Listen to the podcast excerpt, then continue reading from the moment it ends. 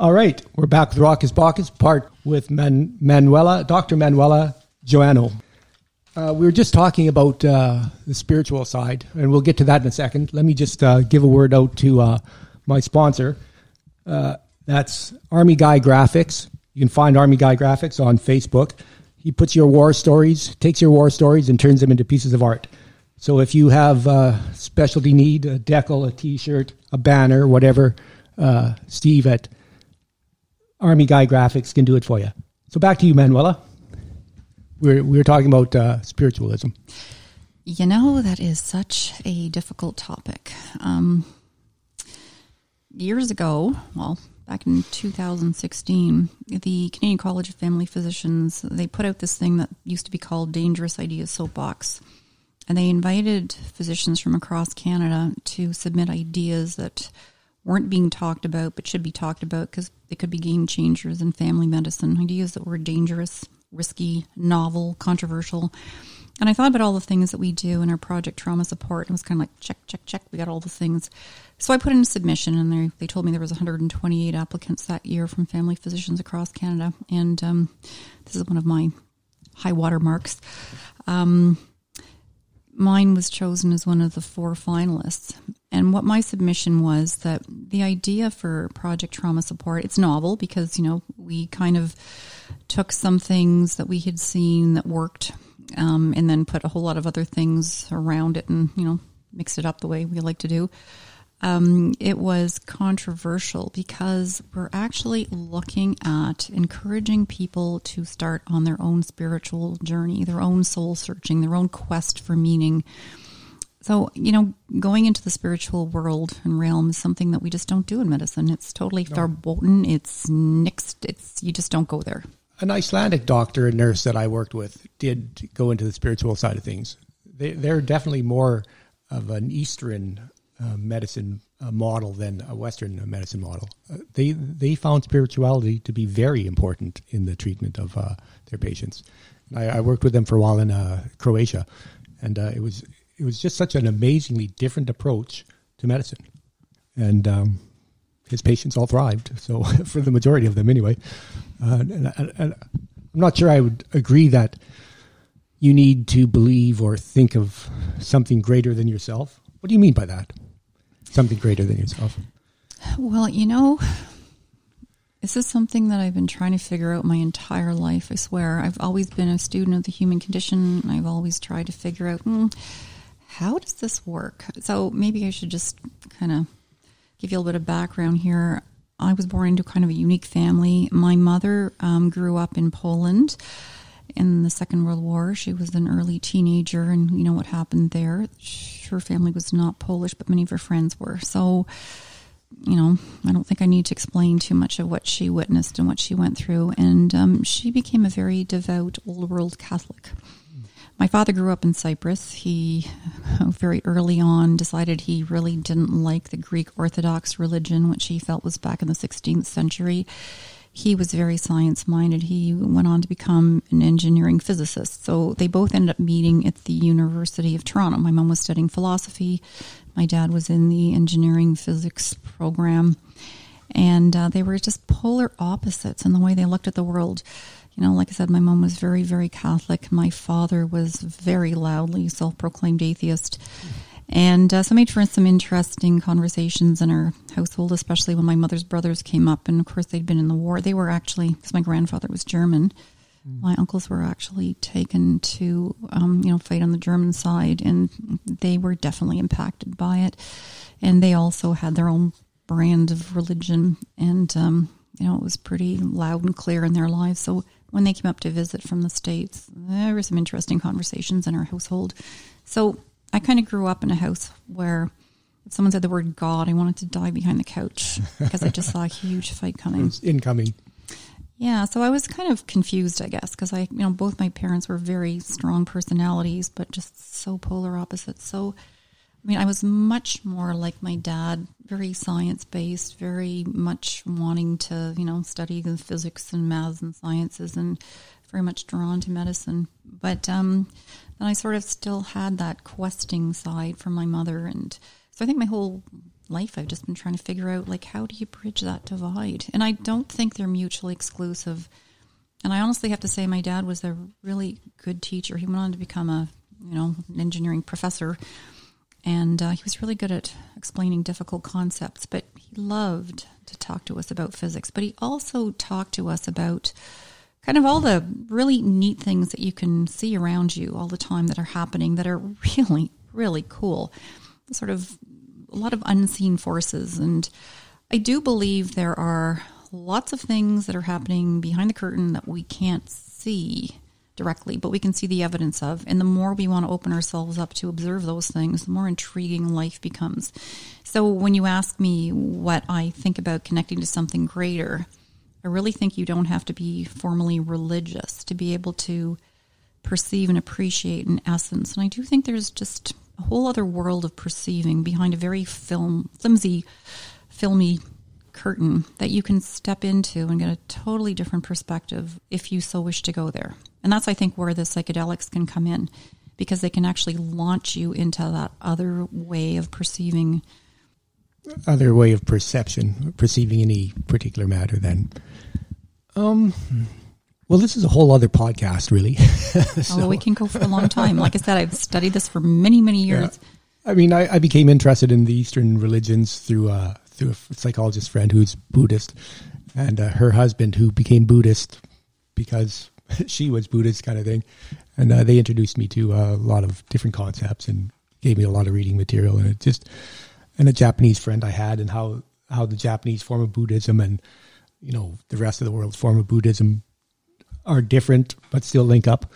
Um, but uh, yeah, we'll get to back to how, how this is important to uh, the treatment of uh, people. So there's a third level of uh, of um, perception, if you will, that we can't fully perceive, but you feel there's something there that has yet to be explained. Does that sort of sum it up for you correctly? Yeah, I talk about that third level of connection, and I think it is a connection to something greater than yourself. I mean, the classic book that describes this is Viktor Frankl's book, Man's Search for Meaning. And, um, you know, he really talks about how people can withstand anything, the most tra- tragic and painful circumstances. Of course, he wrote about his experience in a concentration camp in the Second World War. And he brings a point forth that you can pretty much stand anything if you have some meaning attached to it. You have some purpose. You have some reason to survive. And um, it's just such a timeless classic book. If you haven't read it, I would What's it called? Man's Search for Meaning. Viktor Frankl was a psychiatrist who landed in one, actually a couple of concentration camps. And it, it, sounds like a horrible setting for a book, but it's really not about the atrocities in a concentration camp. Viktor Frankl? Yes, F R A N K L. It's really a book about the human spirit, human endurance, and the ability for people to do that soul searching and to find some deep, deep spiritual and existential resources that can allow them to withstand that degree of suffering. Yeah, I don't know. I, I look at it as, uh, you know, not finding a meaning. Can't life be its own meaning itself? Like how you interact with others. Um, not if you're a good person or a bad person, but our just being here is is meaning. Um, that's what I like to call our second level of connection. connection to other people. There's an energy in yeah. every interaction that yeah. we don't pay attention to. Yeah, I would agree. I'm not supposed to be agreeing to that. I, I would definitely, to me, the whole spiritualism thing, there's so many people that say, oh, I'm not uh, a follower of organized religion. I'm more spiritual. And immediately the scent of patchouli comes in, in and uh, I think hippie. But, you know, what, what does spiritual mean? You know, to me, it's like cop out. Oh my goodness, that's such a good question. And it turns a lot of people off, right? And you know, I I got to see the formal religion piece growing up and you know, there's um I don't even know who said this, but it's a quote that I really love. Somebody said, you know, most people's earliest experiences with religion served as somewhat of a vaccine. You just got a little bit of it, just enough to make sure you never got the real thing. Yeah. And you know, I I have so much respect for what a person's faith brings to them the strength, the resilience, the determination to be a better person and to do good in the world. I think that's the real gem mm-hmm. of any type of religious practice or belief, as long as it does bring good into the world. Because boy, oh boy, have we ever seen examples where it does the exact opposite. It seems so seldom that it does. Spirituality to me is a different energetic state. It's really hard to explain in words. It's um, a word that they use in the psychedelic literature is ineffable. Ineffable. Ineffable. Affable. It's okay. I N E F F A B L E. It's that means you can't really explain it in words. But to me, I guess I've learned to look at things energetically. And just like there can be an exchange of energy in any interaction you have with a person, whether it's, I always like to say, you know, someone that you have a very deep personal connection with, or just the checkout girl at Walmart, every every fleeting relationship with anybody, there's an exchange of energy. And I think if you pay attention to that, you can be really quite uplifted by it and you can help to uplift other people and make their day go better just by how you interact with them. But this concept of spirituality to me is really connecting to something greater. Now, there are people who believe in a god or gods or some external being that kind of pulls the puppet strings in life. I, I, like I said, I have so much respect for people, their belief system, as long as it's something that makes you a better person and makes yeah. the world a better place. But not everyone's ready to go there, and not everyone conceive of you know an entity greater than themselves. And I always say to people, if you're not ready to believe in that type of entity that does, you know, design everything and, and make everything happen the way it does, then think about your own highest being, your own creative self, your own intuitive self, that wise self that has that kind of sixth sense of intuition or innuendo. Or like, funny when we run our groups. I like to ask people, like, have you ever been in a situation where you don't know why you knew, but you knew?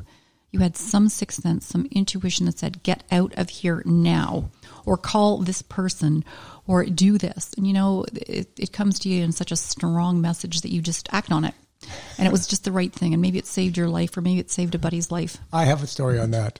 I'm driving my motorcycle back to, uh, it's actually happened to me on a more than one occasion. So uh, now that we've gone down this rabbit hole and became a whole new podcast, um, what I was following this uh, this motorhome and on the top of the motorhome was a, uh, a big wooden boat.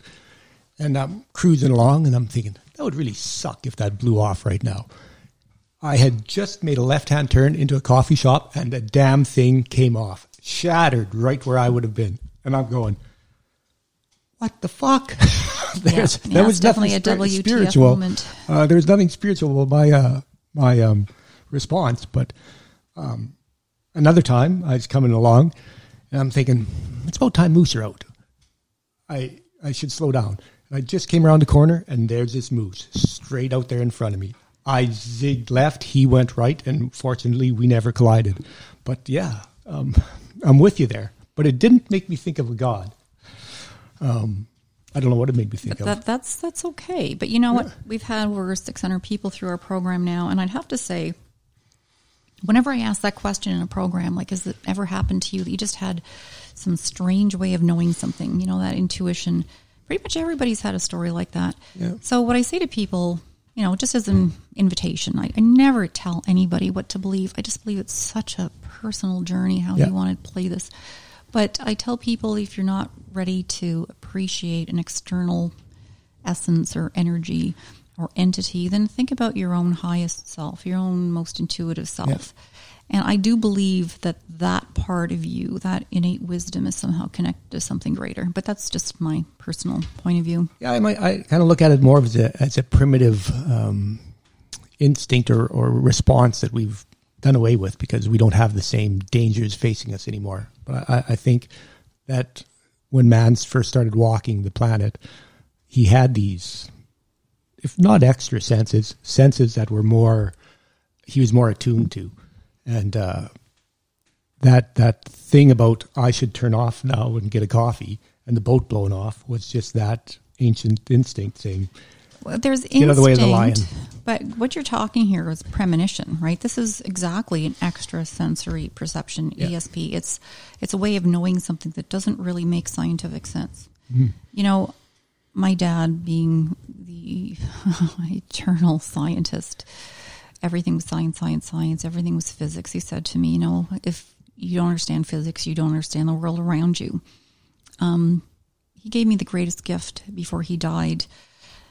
He told me he actually believed in ESP. I'm thinking, Dad, what did you just say? like my, but he studied so much. He was very well read, and you know he did. He told me about a time years ago in England where he'd been at a demonstration where somebody was, you know, on the stage showing their powers of ESP, and um, my dad was ever the analyst and you know really very very intelligent. And i wish i'd gotten more of his brains but he um, was really trying to figure out how this guy was doing what he was doing on the stage. And and my dad just came to the conclusion that he was the real deal. Like there was just no scientific way of explaining the way this guy was picking up mm-hmm. his signals and messages. And so you know that that was a real gift that my dad gave me because it just kind of opened up a whole new world of me being more aware. But you know, I do believe there's all kinds of unseen forces at work all around us.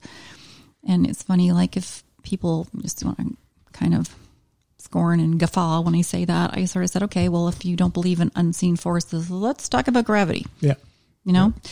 let's talk about the Bernoulli effect. There's all kinds of things around that demonstrate that there are other forces that we are oblivious to most of the time. Right. okay, we're, we're staying in the rabbit hole just a second.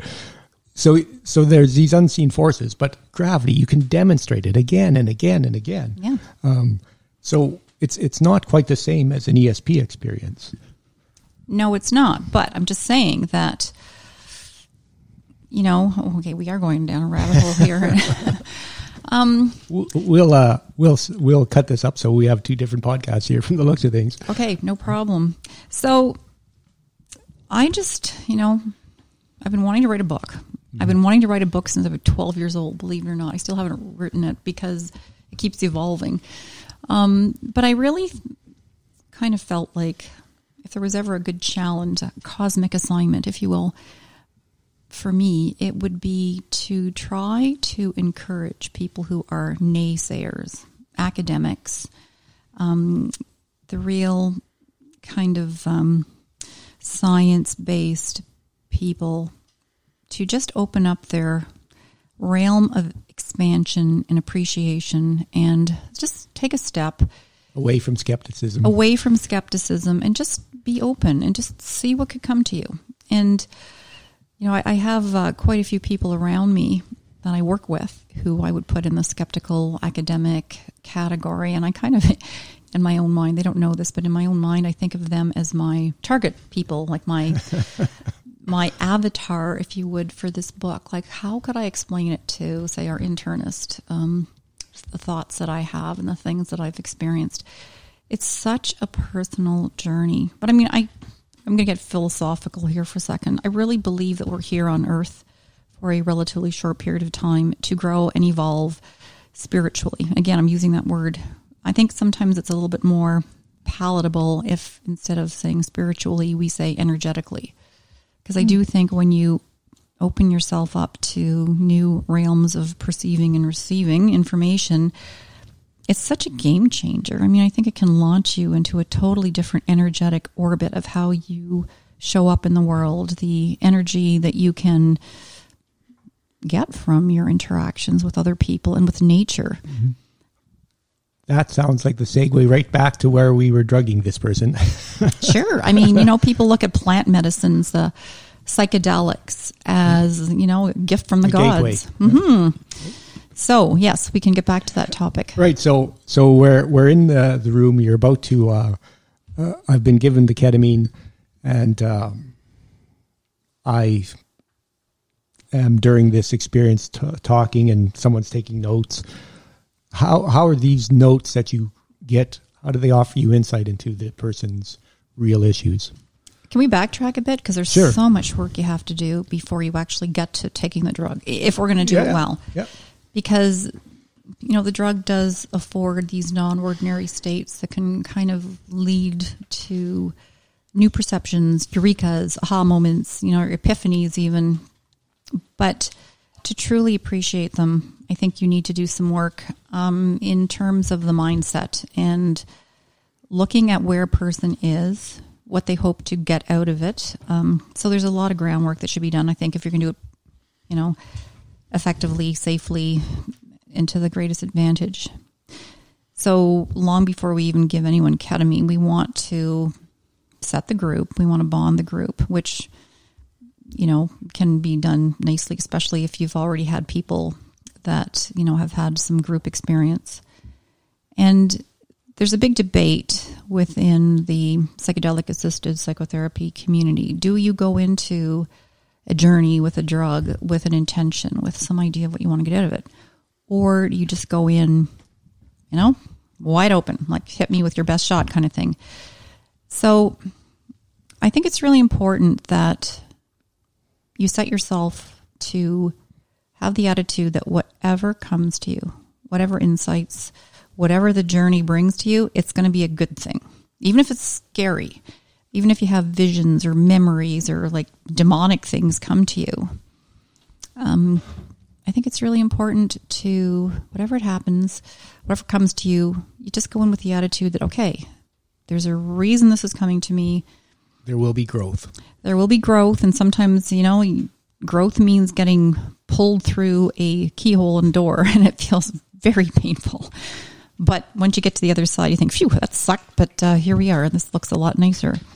So, you know, when people have a really scary experience, this is where it's really important that you have them in a setting with the right people where they're really comfortable and they feel like, you know, if they're kind of tripping a little bit, there's security, there's somebody sitting with them, somebody right there immediate, somebody available, someone they know and they're comfortable with. Yeah. So all that has to go into the preparation before you actually administer the medication. So, talking about preparation there for a moment, how long does a uh, someone come in before actually receiving the the ketamine? Like, do you have uh, days or hours or weeks or something? Um, well, I think that really depends on the relationship that you have with your therapist or the clinician that's you know working with you. Okay if you're starting from scratch, myself, I really want to spend a few good hours with a person. If it's someone that we know, whether they've been through a program or, you know, it's been a patient that I've been doing psychotherapy with for a long time, then it's a lot easier. But um, I think it's really important to have a really good background. You know, not only do you want to know where they are psychologically, psychiatrically, medically, but the beauty of the medication is that it offers an opportunity to get people unstuck. So if you have a good idea of where they may have become stuck in their own healing journey, then you can do a little bit more targeted and integrative psychotherapy with them. You can do some more preparatory work. And there's a number of different psychotherapy modalities that are very helpful in helping identify where people might be stuck. Such as? Well, there's um, internal family systems, okay. um, IFS, um, that has really been pioneered by Richard Schwartz. And it talks about how you have different parts of your personality. I'm not an expert in it. I've read about it and it sure makes a lot of sense to me. There's different parts of your personality that develop over the years, you know, based on early childhood experiences mm-hmm. that um, you know, you've got your vulnerable parts, you've got the parts that are arose to protect the vulnerable parts, and there's quite an interplay. And, you know, we all have our paradigms and we all have these resolves and promises we make to ourselves based on early childhood experiences that were pretty astounding um, and had a strong emotional reaction attached to them. So sometimes these personalities that arose to protect you when you were young, or these promises and paradigms that you took on when you were young, they, they can take you so far in life they can really be what we call ego syntonic, where yeah. they um, they work. You know, like some of the things maybe you will never back down. You will never ask for help. You will fight to protect the vulnerable against the bullies, and it's a no fail mission. You know, these are the kinds of things people take on in very early life. And then there's people who are, you know, really abused and have had horrible upbringings, and you know, they may be the ones that have a complex PTSD picture, and then there's so much vulnerability and pain in some of the experiences, and people just don't want to go there. They don't want to go there. It's just too painful to remember. And um, so you have to be very sensitive. So there's so much exploratory work that really should be done before you just give someone a drug. Yeah. So the short answer to that is everybody's different and your approach to everybody has to be different. There's no one size matches all kind of thing. And again, I guess anyone that's working in this field, our greatest fear is that this to become the Wild West and there's going to be a lot of um, kind of careless, cavalier use of these drugs and they're going to ruin it for everybody. That's what Yeah. happened with LSD, right? Yeah.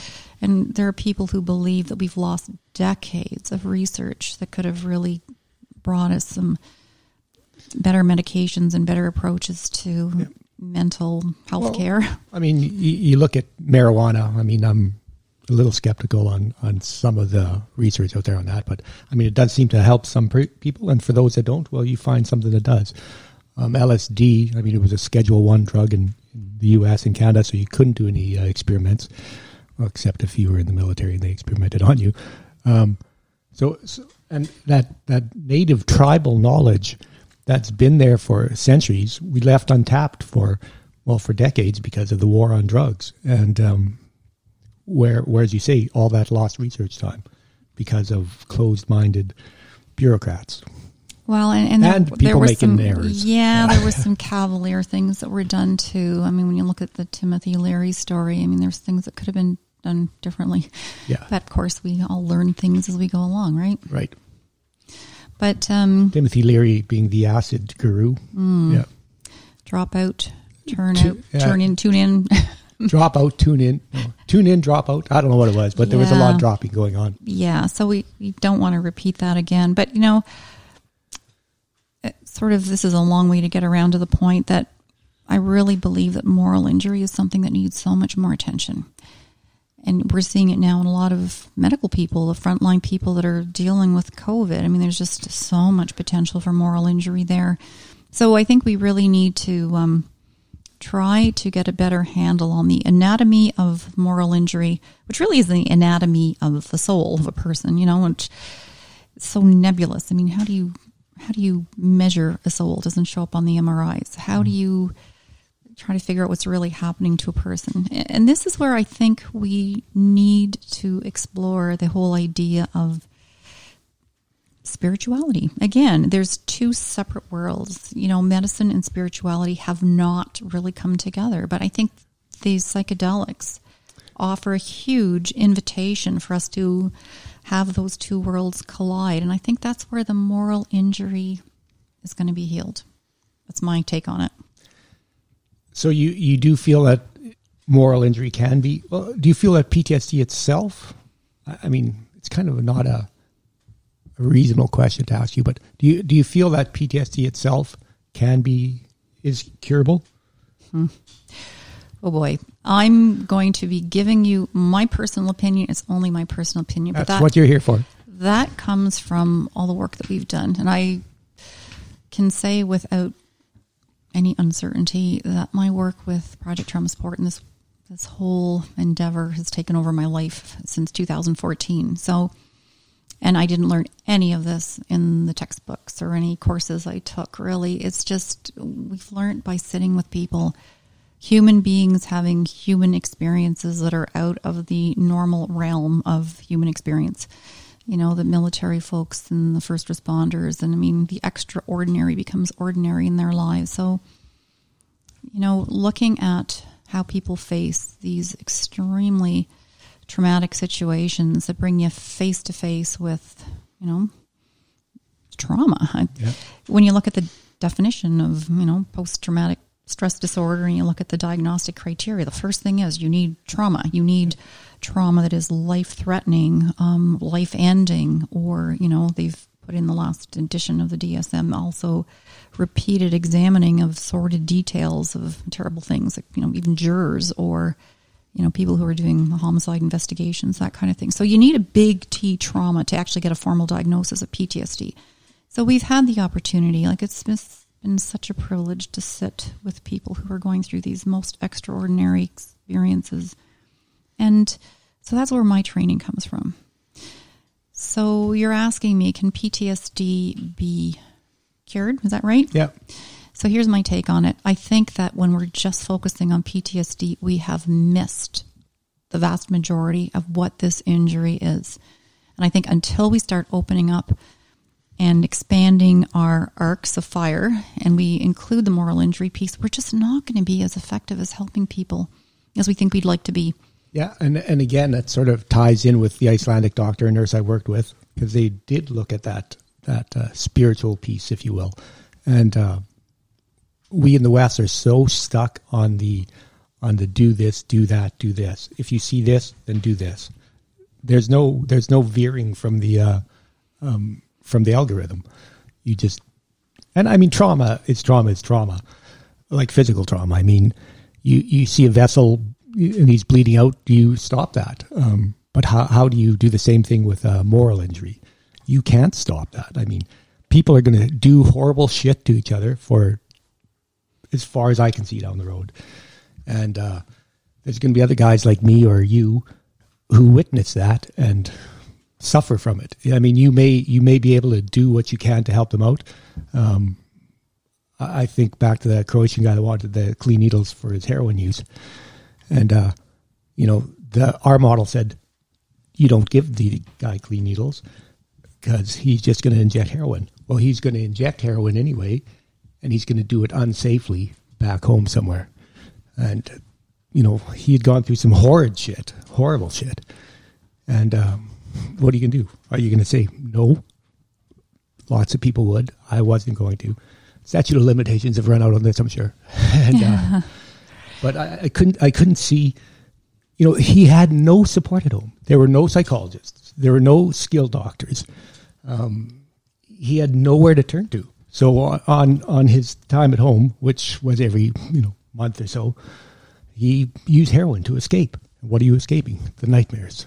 He had freaking horrendous nightmares.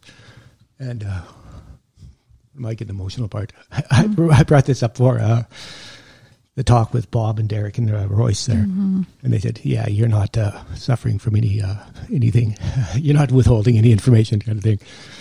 Um, so I think everybody that experiences these things goes through some sort of uh, trauma, whether it's physical or, or moral trauma, which is much more difficult because you can't see it. You know, you, you can't.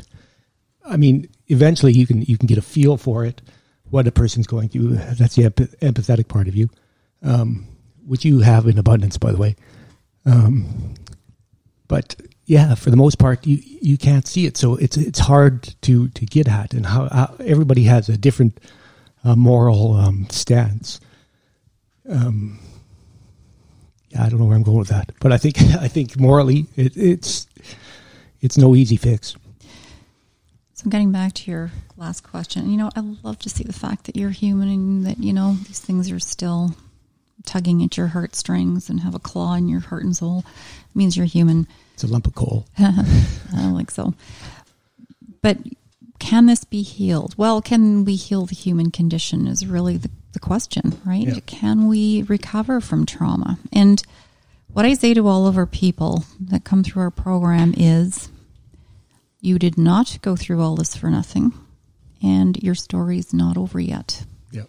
And I also believe that you cannot heal from a moral wound on your own. I really think you need that connection. I think you need those three levels of connection the way you tell your story to yourself. I mean, that's narrative therapy, right? And there's lots in the literature that supports the benefits of just how you tell your story, just writing it out or talking to somebody else about it. There's also that connection to other people. We need other people to share the burden with us. We need somebody to sit there and help us with the load that we're carrying. You know, when we think about moral injury, we think about shame and guilt and the overwhelming sadness and the sense of demoralization, the sense of injustice if you've had this sanctuary trauma. And how can you sit there by yourself and deal with this? Shame and guilt are sort of interesting things. The difference between shame and guilt, you know? No. What is the shame and guilt difference? Well, it's it's. I, I I think of shame as something that um, um is a public public exposition of your guilt. Oh yeah, very good. A lot of people don't get this. It's such a basic difference, but you know, you can sit in a corner all by yourself and feel very guilty. You know, Yeah. um, if you've been you know taught to, believe what's right and wrong, and you got caught with your hand in the cookie jar or whatever, you know, you you can feel guilty. But shame requires the reflection of judgment of others. Like you can't have shame without having other people to Yeah. make you feel shameful, Yeah. right?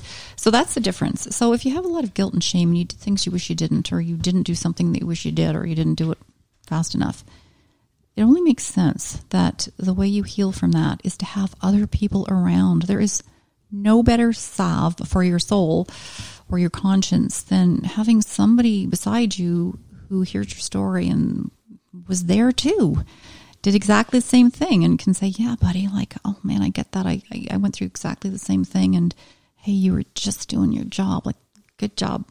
You know, good job.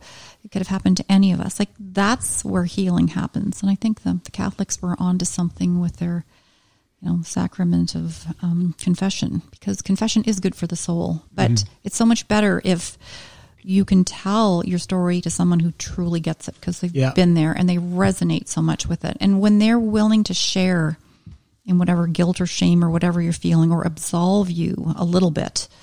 But then again, if you feel bad about something, you know, maybe you just need to get it off your chest and you maybe just need to say, God, I'm so sorry that happened. Well, I, I think that's part of if this thing I've got going here um, has any any benefit at all, is that people that come here and tell their story, they get relief. So I may not be the priest. I'd, I'd make a damn poor priest. Um, but it, it's like the confessional. They come, they unburden themselves. It's so often why people tell um, a harassment um, accusation on a Friday. They get it off their chest. They've now dumped it onto somebody else for the weekend, and now that person has to deal with it. I'm not quite equating the two, but I, I, confession is good for them. So they talk about it, and hopefully something good comes of that. Maybe maybe somebody else comes to your trauma or your project trauma support, or you know they they talk to somebody else and say, "Yeah, that's it. That's how I feel." Let's let's keep talking, and uh, I think I think yeah, sharing that that is important. There's a really interesting TED talk that was given by a police officer who spent like 30 years um, in his territory was the Golden Gate Bridge, and he was able to talk a very n- good number of people into turning around when they were ready to jump and end it all. And it's a really good talk if you have a chance to look at it. And he makes the point that you know people who are really suffering and they feel so alone and so trapped in their pain, sometimes all they need is somebody to care, Yeah. somebody to sit there and listen and make them feel like they matter. And, you know, you can't underestimate the power of just showing up for your fellow human being. And like I said, that's that second level of connection I'm talking about. It's just so powerful. And it's just so disheartening to see what's going on in the world today when, you know, everything seems to be about attacking other people and this division and canceling and, you know, Like separateness. The the Ottawa situation. oh boy, we're not going to go there. no, no, we we won't. well, we'll touch on it briefly, but that's the kind of thing that's so divisive. Yeah. I mean, I wish people would understand, and I posted this on our, our closed alumni Facebook page this morning. You know, the true enemy is that what divides us. who said that? I don't know, but I, I read it somewhere and um, it's really stuck with me, and I think it's ringing very loudly right now. Yeah, the one that sticks with me is, and I don't know who who wrote it. Uh, it, it was on the back of a uh, cover for uh, I think the books was Eric, and he had a he had, he was a kid with leukemia, and his his quote that he'd put up on the wall or the fridge, whatever it was, is uh, "We're all in a all in a small boat in a stormy sea, and we owe each other great loyalty." And uh, not only did that roll off the tongue, but it made sense. You know, you need exactly what I need, whether you're a pygmy in the African sav- savannah or living high on the hog here in Petawawa. You know, we all need the same things, and human contact is one of them. And and and not making judgments on that person who um, had the abortion, or um, not making judgments on somebody who you know gave their child up. Um, these these are these are things that are bigger bigger than us. You know, it's it's a universal thing, and and you know, making judgments on these people, it's not helpful. You know, I might sound like a placard carrying hippie here, but I really believe that what our world needs is more love and less judgment. Because, you know, things happen to anybody and we all make mistakes. And, you know, I don't want to live in a world where we never forgive anybody, where we never give anybody another chance, where, you know, if somebody has made unfortunate choices, they're going to be, you know, publicly shamed, put in stocks, tarred and feathered, stoned, whatever, forever, and they're just never given another chance. Because. I mean, the human condition is such that we're going to stumble, we're going to fall. We don't always have all the information at our fingertips or in our brains to be able to make really astute decisions, especially you know, when you look in the emergency services and the first responder warrior, or sorry, first responder world. Yeah you're forced so often to make life and death decisions on split second with incomplete information. Like, who can get it right every time? And we're all going to make mistakes, you know, various types. And there's the ones that, you know, you get away with. Oh, yeah, missed that stop sign. Oh, thank goodness no one's coming. Yeah. But, you know, sometimes you hit a bus you just don't know, right? So in the emergency department, we have the saying, there, but for the grace of God go I. Yeah. You know, very often we're just missing those bullets that are flying around all the time, figuratively speaking. And of course, you folks in the military, well, they're actual bullets, and our police, same kind of thing. So I have so much respect for what you do. But, you know, we're not going to heal ourselves collectively in society with division and attack and canceling and you know, in my my very skewed maybe worldview, um, the problem I see is ego. There's another book I wish everybody would read, and that's by Ryan Holiday. The ego is the enemy. You'll have to send me that one. I sure will. It's so worth reading. And you know, hold that thought. The ego is the enemy. There, uh, Manuela Joannou. Joanna, I'm getting worse. It's okay. I, I, answered anything at this point.